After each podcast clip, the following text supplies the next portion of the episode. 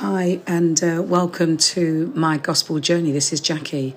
I'm going to talk about um, being saved and how do you know that you are saved? Um, how do you know that you are truly saved? And um, I'm going to base it mainly on scripture because that is the only way to really understand um, uh, scripture and whether you are actually saved. Um, let's look at what um, 2 Corinthians 13 says at 5 to 6. This is quite interesting to, to learn. It says, Examine yourselves to see whether you are in the faith. Test yourselves. Or do you not realize this about yourselves that Jesus Christ is in you? Unless indeed you fail to meet the test, I hope you will find out that we have not failed the test. Now, this obviously is by reading. You're not going to know unless you read the word. Um, and you can't listen to other people about this, you know, um, that does that doesn't quote scripture. Um, this was placed on my heart to do this. I was going to actually talk about the seven year tribulation, but as I was doing this, this was this was pressed upon me to to talk about um, salvation. So let's look at what Paul is actually referring to in 2 Corinthians, shall we? And if you read the whole passage in context, um, you will see um, that it makes a lot more sense. And that's in 2 Corinthians 13 7. But we pray to God that you may not do wrong, not that we may appear to have met the test, but that you may do what is right, though we may seem to have failed.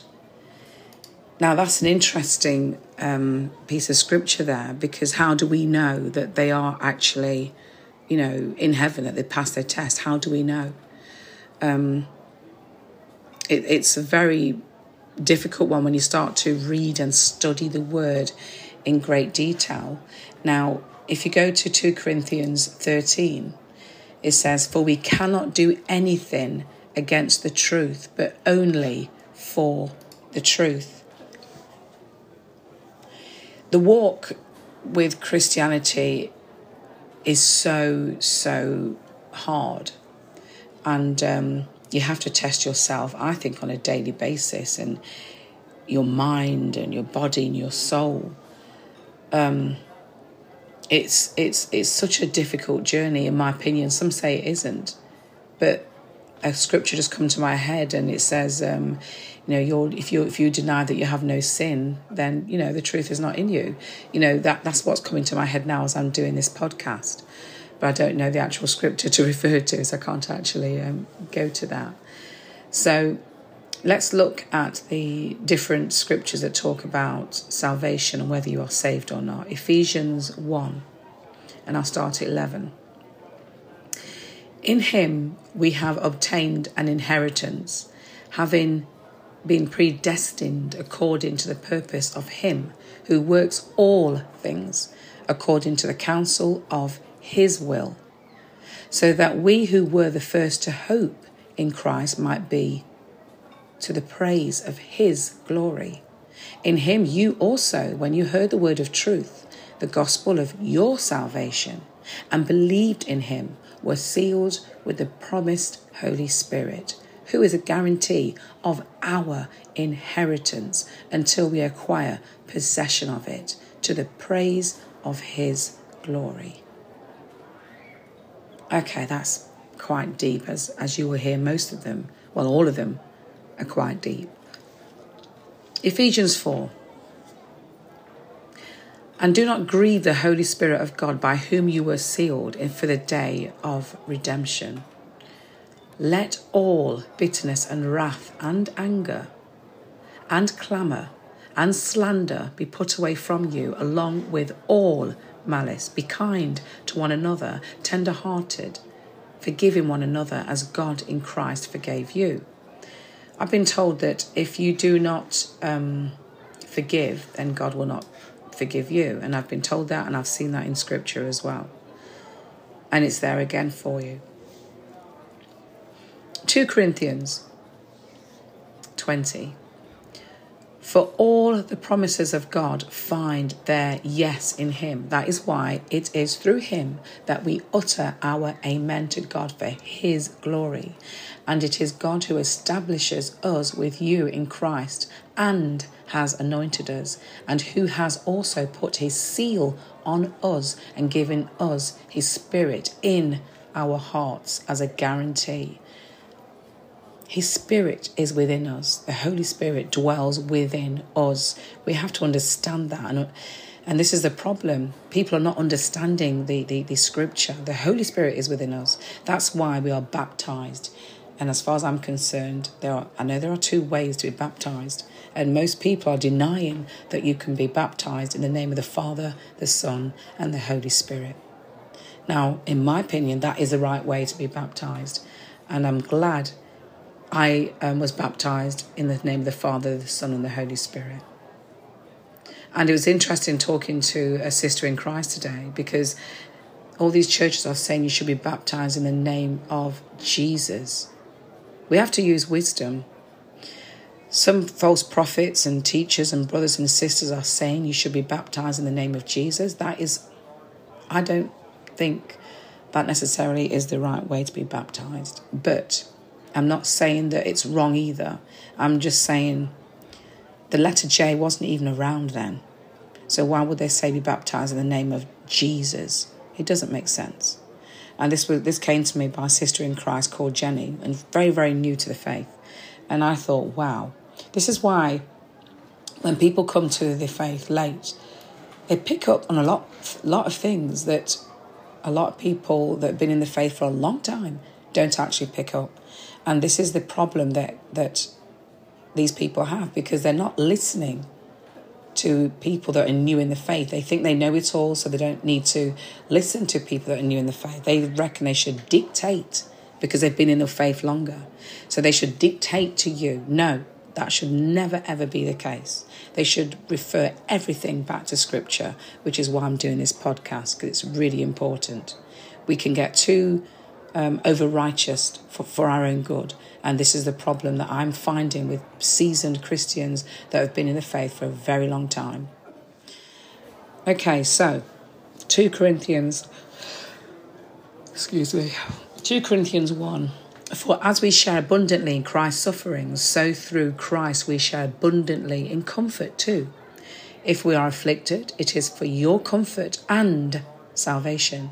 And if we are comforted, it is for your comfort, which you experience when you patiently endure the same sufferings that we suffer. Our hope for you is unshaken. For we know that as you share in our sufferings, you will also share in our comfort. Now, we're going to get trials and tribulations and a lot of horrible things happening to us on this earth. Just because we've come to the faith, it doesn't mean that you're going to be free from all the temptations and the trials and tribulations and horrible experiences that you're going to experience on this earth. You're not free from it. I'm not free from it. None of us are. But we must take comfort that our salvation is drawing near, especially in the days that we are in at the moment. And um, as I mentioned before, when um, I got baptized, within less than 12 hours later, I was in hospital. There was a bullseye on my back for sure. And um, the doctors and nurses, they all said, Oh, you know, I have to take your bowels out. I went, I don't think so. You know what? I was ready to go to the good Lord. And this is the problem that we have with a lot of people. They they do not really fear the lord. I mean i've known so I, I, didn't know much then when i got baptized. Obviously i wasn't filled with the holy spirit. It all came after my spell in hospital when they tried to take my bowels out saying that um, you know um, i've got to have them taken out. And i thought hey what? Really it, none of it made sense to me. And I think that was the Holy Spirit working within me that told me. And I won't go into too much detail about it now, but all I know is this that God had my back. He made me see what was going to happen. And He gave me this dream. I won't go into it now, I've mentioned it on my other podcasts. But to cut a long story short, I did not have to have my bowels or anything else removed. And you know what they told me afterwards? They said, in, um, if you had signed the paper, we would have taken out your stomach, your fallopian tubes, because they saw sepsis. And this was four years ago. And I'm still here. No health issues. Praise the Lord. So you have to have your relationship with the Lord. You have to develop your relationship. Understand how God speaks to you. Understand what He is saying when He says it through dreams, through visions, through the through the people as well, through uh, the media, through what is happening around you. Number plates. You wouldn't believe how many times I've seen number plates thinking, "Hey, that's a sign." Numbers are very important. The devil wants your soul. So does God. But God is not going to force you to be with Him, but the devil will. He's a counterfeit, the opposite. He is bad, God is good. We know this. Okay, so 2 Corinthians 5 5 God Himself has prepared us for this very thing. He has given us a Spirit as a pledge. Listen to what I'm saying as a pledge. We've been prepared for this very day. He's given us the Holy Spirit as a pledge. This is to get to the Father. That's why we have the Holy Spirit in us. Romans 8 9 to 11. But ye are not in the flesh, but in the Spirit, if so be that the Spirit of God dwell in you.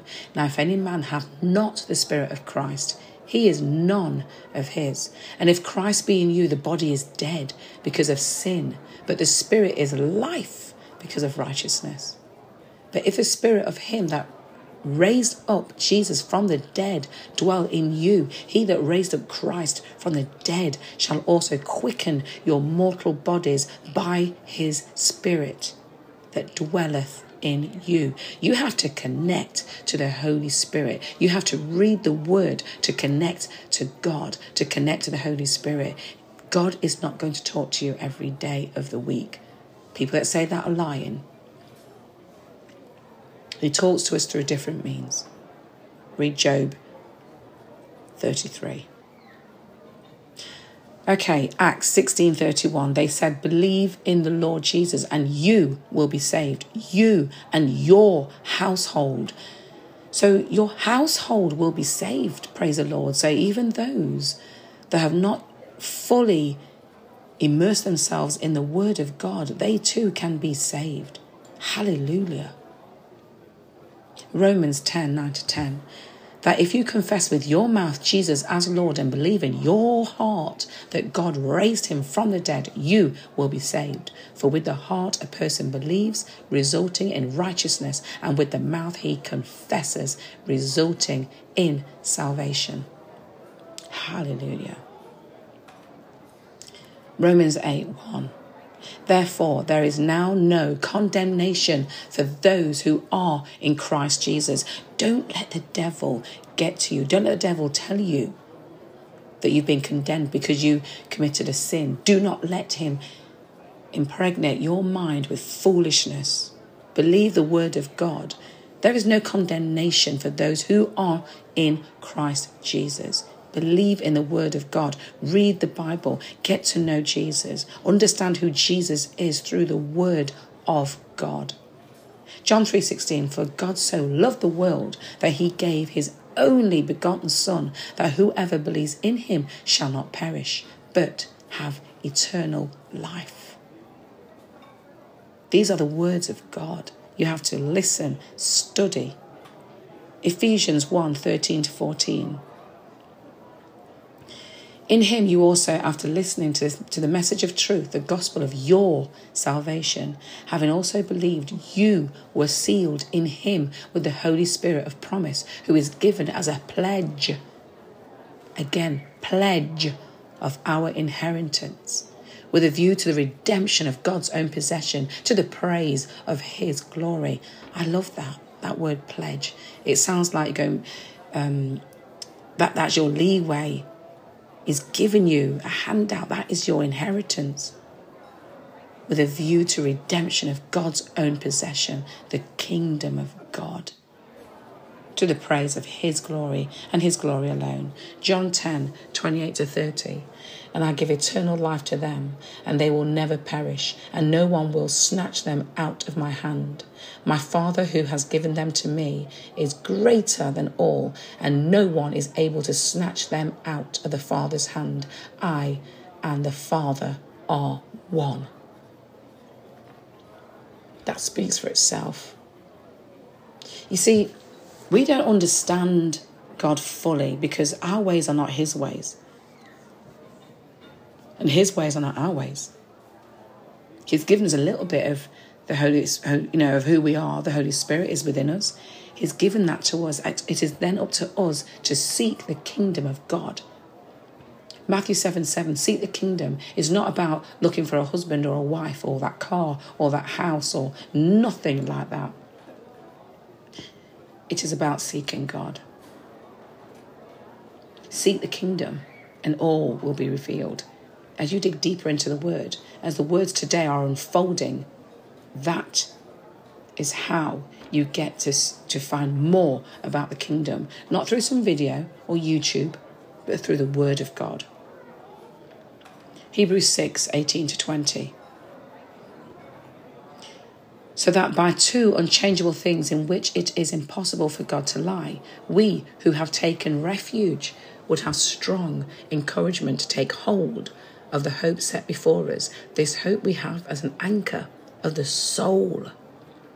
A hope both sure and steadfast, and one which enters within the veil, where Jesus has entered as a forerunner for us, having become a high priest forever according to the order of Melchizedek.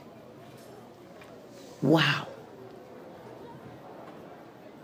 Wow. Ephesians 1 to 6, to the praise of the glory of his grace, which he freely bestowed on us in the beloved. Wow. You see, if you read the word, understand the word for yourself, and if you if you're struggling with it, go to Strong's Concordance and read it for yourself, and then see if it ties up with somebody else. If you can have a prayer partner or somebody um, that can talk to you and explain this to you, great. But still be mindful that they may not get it right. You have to seek your own salvation with fear and with trembling. Amen.